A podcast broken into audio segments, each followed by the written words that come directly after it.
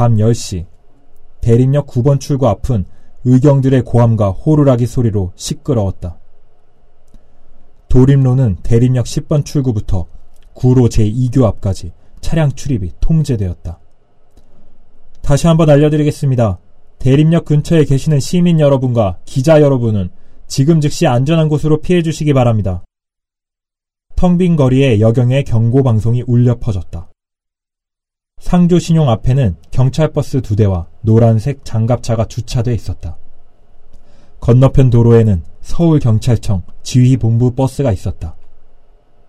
전경 2천여 명이 도림로와 상주신용 뒤편의 골목을 포위하고 조선족 주민들을 내쫓았다. 지휘본부 버스 뒤에 카메라를 든 기자들이 모여 상조신용 건물을 찍거나 현장 중계 방송을 했다. 서치라이트가 불 꺼진 상조신용 창문을 비췄다. 이따금 2층 사무실 창문 뒤에서 검은 그림자들이 돌아다녔다. 조성우는 김영사와 함께 상조신용 옆에 있는 빌딩 근처를 서성였다. 대림역 주변에는 작은 건물들이 밀집돼 있었다. 상조신용 측면과 후면에 붙어 있는 건물들은 모두 셔터를 내리고 주민들이 대피했다. 건물마다 빽빽한 노래방과 주점과 음식점의 네온 사인들도 꺼졌다. 그 건물들의 옥상에 전경과 형사가 올라가 상조 신용을 감시했다. 김영사가 들고 있는 무전기에서 격앙된 목소리가 쉴 새 없이 흘러나왔다. 어쩌자고 와서 무전기까지 들고 설쳐요? 조성우가 물었다. 김영사는 상조 신용에서 인질극이 시작됐다는 소식을 듣자마자 대전에서 차를 과속으로 몰고 올라왔다. 그가 도착했을 때 조성우는 지휘본부 버스 뒤에서 기자들과 함께 서 있었다. 김영사는 무전으로 상황을 전파하는 영등포서와 구로서 형사들에 섞여 임무를 수행하는 척하며 조성우를 불러들였다. 김영사 덕택에 조성우는 경찰의 차단선 안으로 들어와 무전으로 실시간 상황을 들을 수 있었다. 이 좋은 구경을 놓칠 수 있나? 그러고 보니 자네 얼굴도 좋은 구경이군. 죽을 뻔했어요. 내가 몸 조심하라고 했잖아. 왜 나한텐 말안 했어? 형님 걱정이나 하세요. 그러다 잘려요. 걱정 마. 새벽에 내려갈 거야. 근데 이 난장판이 죄다 자네가 한 짓인가? 인질극까지 버릴 줄은 몰랐어요. 자네 국정원에 들어갈 생각 없나? 참 타고난 공작원인데. 시끄러워요. 조성우는 도림로의 풍경이 꿈처럼 느껴졌다. 번득이는 서치라이트, 왕왕대는 경고방송과 사이렌 소리, 방패를 들고 건물 주변을 막는 전경들, 그들의 머리 위를 누르는 어둠과 추위까지 허구의 이야기에서 튀어나온 것 같았다. 자신이 던진 작은 불씨가 이런 악몽을 피워낸다는 것이 믿기지 않았다. 조성우에게 현실감을 일깨우듯 무전기에서 상황을 전파하는 목소리들이 들렸다. 기동대 경력 상조 치. 집 봉쇄 중이고 치. 장 치. 하나 했다고 합니다. 테러범들 조용합니다. 경고방송 진행하고 있습니다. 주요 경찰 음어에 대해 알고 있는 조성우는 무전 교신 중에 경찰 특공대가 출발했다는 내용이 마음에 걸렸다. 경찰 특공대가 오나요? 당연히 와야지. 걔들 아니면 누가 이 상황 처리하나? 인질이 있는데 작전하겠다는 뜻인가요? 그건 몰라. 경찰은 제임스를 테러범이라고 부르네요. 따지고 보면 그렇지 뭐. 그런가요? 지휘본부와 현장의 교신이 들렸다. 금일, 치, 작 준비를 하세요. 치, 팔, 진중입니다. 소방차 왔습니까? 아직 안 왔습니다. 치, 팔, 치, 작. 전에 기선제압을 해야 되니까 계속 경고방송하고 최루탄 준비하세요. 무전이 끝나기 무섭게 경고방송의 톤이 높아졌다. 모든 무기를 버리고 자진해서 나오십시오. 법에 따라 선처하겠습니다. 김영사가 귀를 막았다. 아이고 시끄러워. 나오란다고 나오나? 젠장. 조성우가 물었다. 작전을 한다니 이게 말이 됩니까? 지금 당장은 아니야. 협상 중일 거야. 결렬되면 들어간다는 거겠지.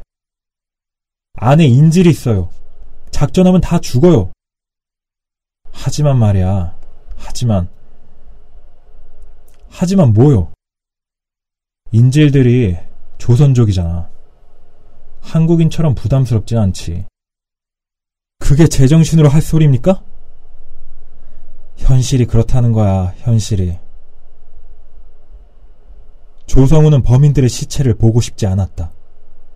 살인범과 제임스와 성현범을 경찰청 포토라인 앞에 세우는 것이 조성우가 인정할 수 있는 최선의 결말이었다.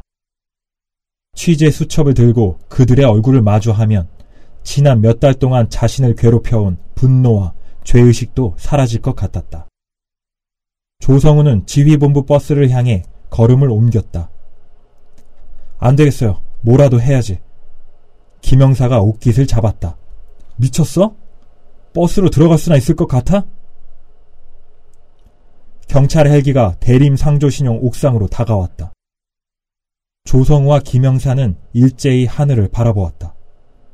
프로펠러 소음이 경고방송과 사이렌을 지우고 허공에 울려 퍼졌다. 헬기가 쏘는 조명이 묵직한 어둠을 뚫고 옥상 이곳저곳에 닿았다.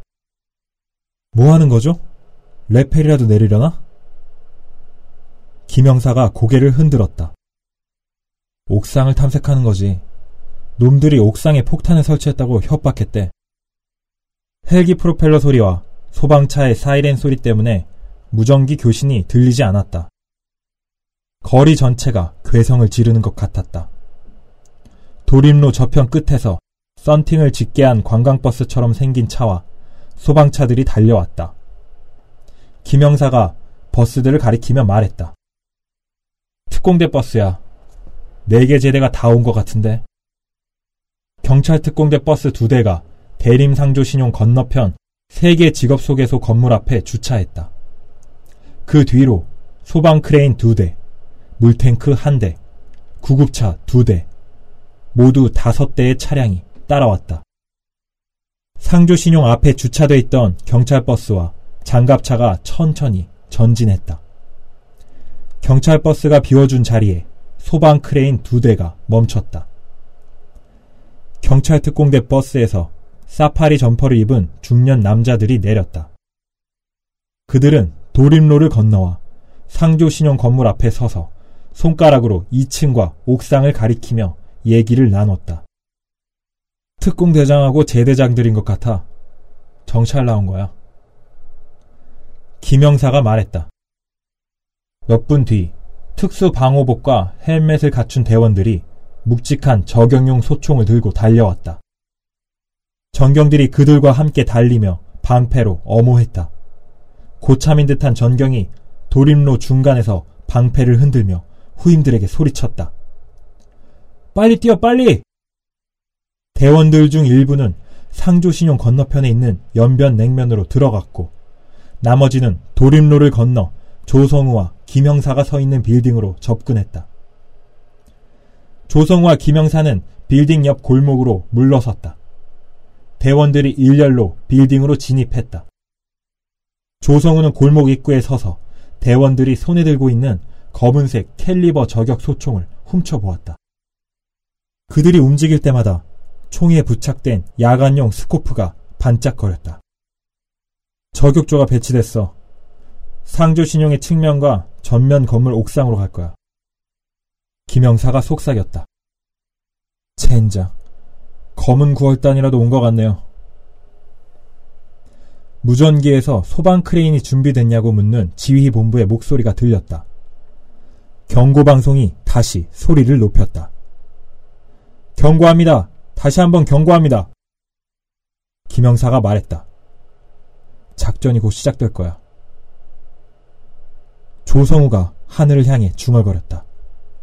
이런 시팔. 최후의 순간이 다가오고 있었다. 그러나 조성우는 이것이 음모의 끝이 아니라 일부분인 것 같았다. 제대로 매듭 지어지지 않은 채 몇 구의 시체로 은폐될 뿐인 음모가 세상이 끝나는 날까지 반복될 것 같았다. 그때 상조 신용 안에서 총성이 들렸다. 2층 사무실 안이 번쩍거리자 총성의 메아리가 허공으로 퍼져나갔다. 엎드려! 누군가 외쳤다. 조성우는 바닥에 엎드렸다. 우둘투둘한 시멘트 바닥의 냉기에 배가 시렸다. 고려 행정사 놈들에게 맞은 코언저리가 쿡쿡 쑤셨다. 경고방송이 멈추고 경찰 헬기도 떠났다. 조용해! 일어서지 마! 누군가 또 외쳤다. 한 발, 두 발, 세 발, 네 발. 총성이 정적을 찢었다. 한 시간 전에 전기가 끊겼다.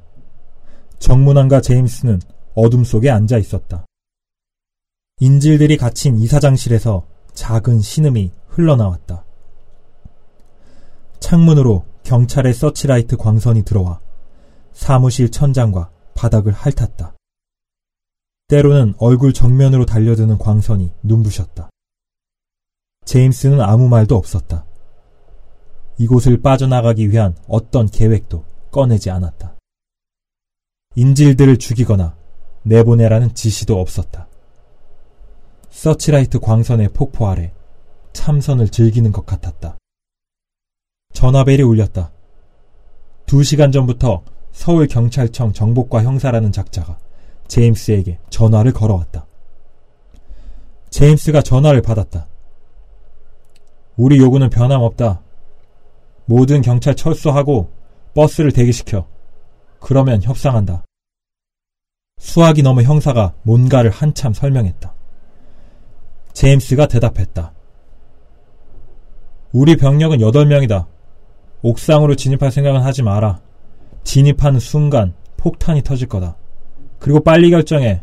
슬슬 조바심이 나니까. 형사가 전화를 끊었다. 불빛이 조금씩 사그라지는 스마트폰을 제임스는 멍하니 바라보았다. 그 불빛에 비친 제임스의 얼굴이 천천히 어두워졌다. 커다란 두 눈은 반짝이다가 암전됐다.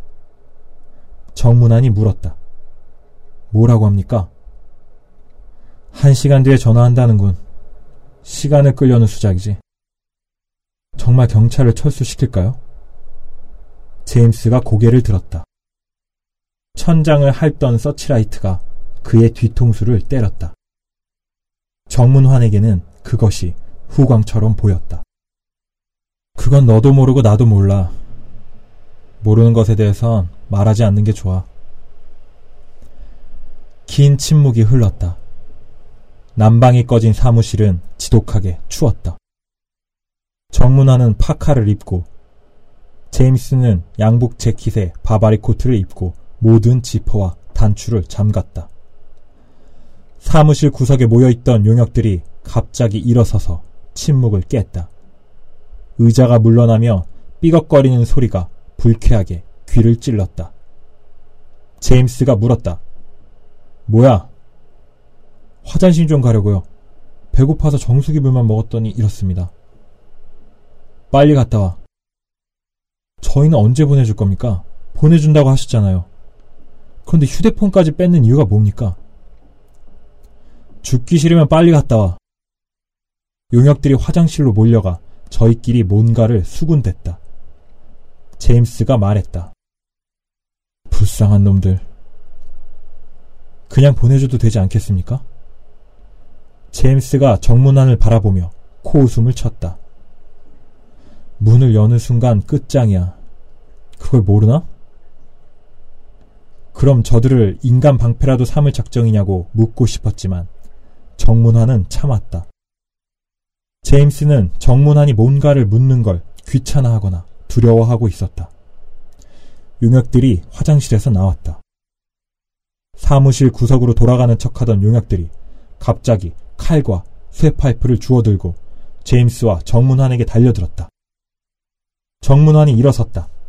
그때 이미 용역 한 명이 그의 머리통을 향해 쇠 파이프를 휘두르고 있었다. 정문환은 충격과 함께 바닥에 쓰러졌다. 용역 4명이 제임스에게 달려들어 양팔과 다리를 붙들었다. 총을 빼서! 맨 뒤에 용역이 소리쳤다. 칼을 든 용역이 다가가 바바리 코트의 단추를 끌렀다. 제임스가 발버둥 쳤다. 가만히 있어! 용역이 제임스의 턱을 주먹으로 쳤다.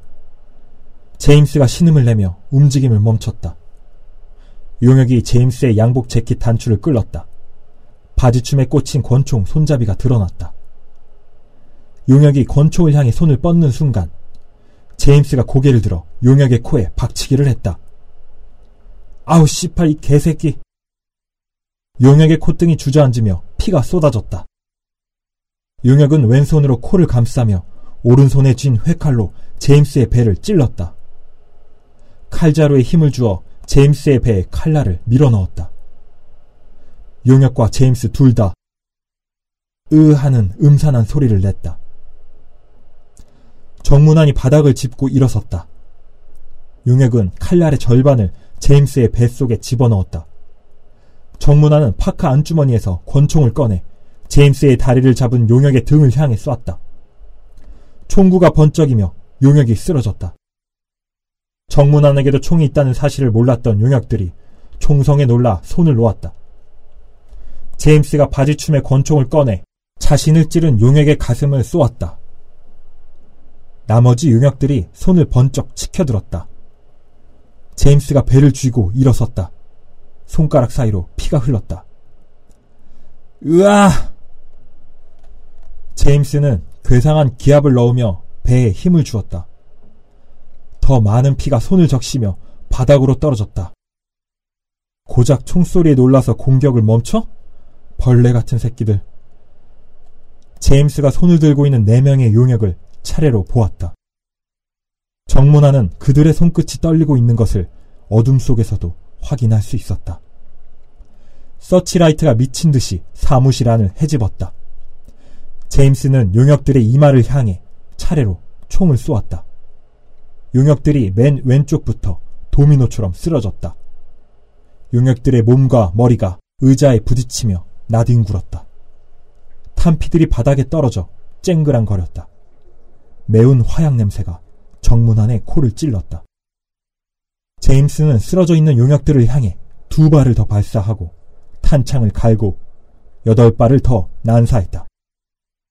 총구가 불을 뿜을 때마다 용역들의 머리와 가슴이 들썩였다. 제임스가 희죽거렸다. 화약 냄새가 가시고 피비린내가 진동했다. 일생 동안 맡아본 피비린내 중에 가장 역하고 독한 냄새라고 정문화는 생각했다. 이사장실에 갇혀있는 인질 한 명이 오열했다. 한 명이 울기 시작하자 여러 명이 아이고 아이고 바닥을 치며 울어댔다. 그들의 통곡을 듣자 두통이 일었다.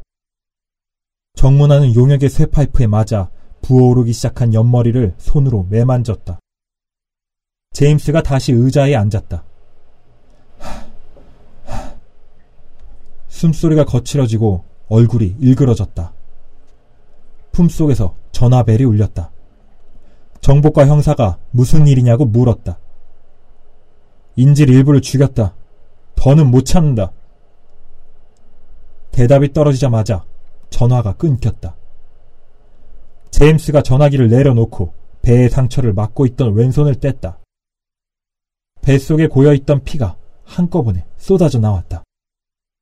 제임스는 피에 젖은 손바닥을 한참 동안 바라보았다. 얼굴이 점점 창백해졌다. 서치라이트가 그의 얼굴을 비출 때마다 밀랍처럼 하얀 피부가 빛났다. 제임스는 피 묻은 손바닥으로 얼굴을 쓰다듬었다. 창백한 피부 위에 피칠갑을 한 얼굴이 악마 같다고 정문화는 생각했다. 형사가 뭐랍니까? 작전이 시작될 거다. 예? 잘 들어. 우리는 아무 데도 갈 수 없어. 우리가 어떻게 될지는 하느님만 아실 거야. 제임스가 웃음 끝에 기침을 쏟아냈다. 그의 배와 가슴이 들썩일 때마다 피가 흘렀다. 정문화는 제임스가 완전히 무너졌다는 것을, 그가 최후의 순간에 악마의 얼굴을 과시하고 싶어 한다는 것을 알았다. 분노가 치솟았다. 갈 데가 왜 없어, 이 새끼야. 어떻게 지킨 목숨인데. 버리고 싶을 때마다 여긴 아니다 하면서 지킨 목숨인데. 여기가 끝이라고? 이러려고 여기까지 온 줄 알아? 작은 실수들이 모여 정문안을 여기까지 끌고 왔다. 고비 때마다 내린 오판이 그를 벼랑 끝으로 데려다 놓았다. 생각해보면 돌이킬 수 있는 기회들이 많았다. 제임스에게 청부살인 제안을 받았을 때 거절했다면, 남문파 한 사장이 놓아주었을 때 지방으로 도망쳤다면, 제임스의 총을 들고 상조 신용으로 돌아오지 않았다면 더 살 수 있었다. 무슨 일이 있어도 여기서 끝낼 수 없다고 정문하는 생각했다. 무슨 수를 써서라도 제임스를 데리고 이곳을 빠져나가 그에게 남은 권력과 돈으로 새 출발을 해야 했다. 제임스가 창밖을 보았다. 숨소리가 더 거칠어졌다. 총성 때문에 잦아들었던 사이렌과 경고방송이 다시 들려왔다. 경찰들이 분주히 움직였다.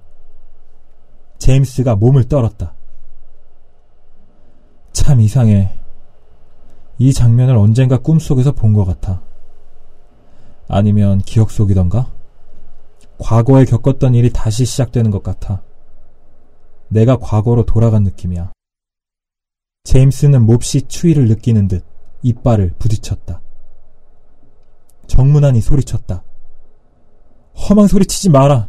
내가 반드시 널 끌고 여길 나간다.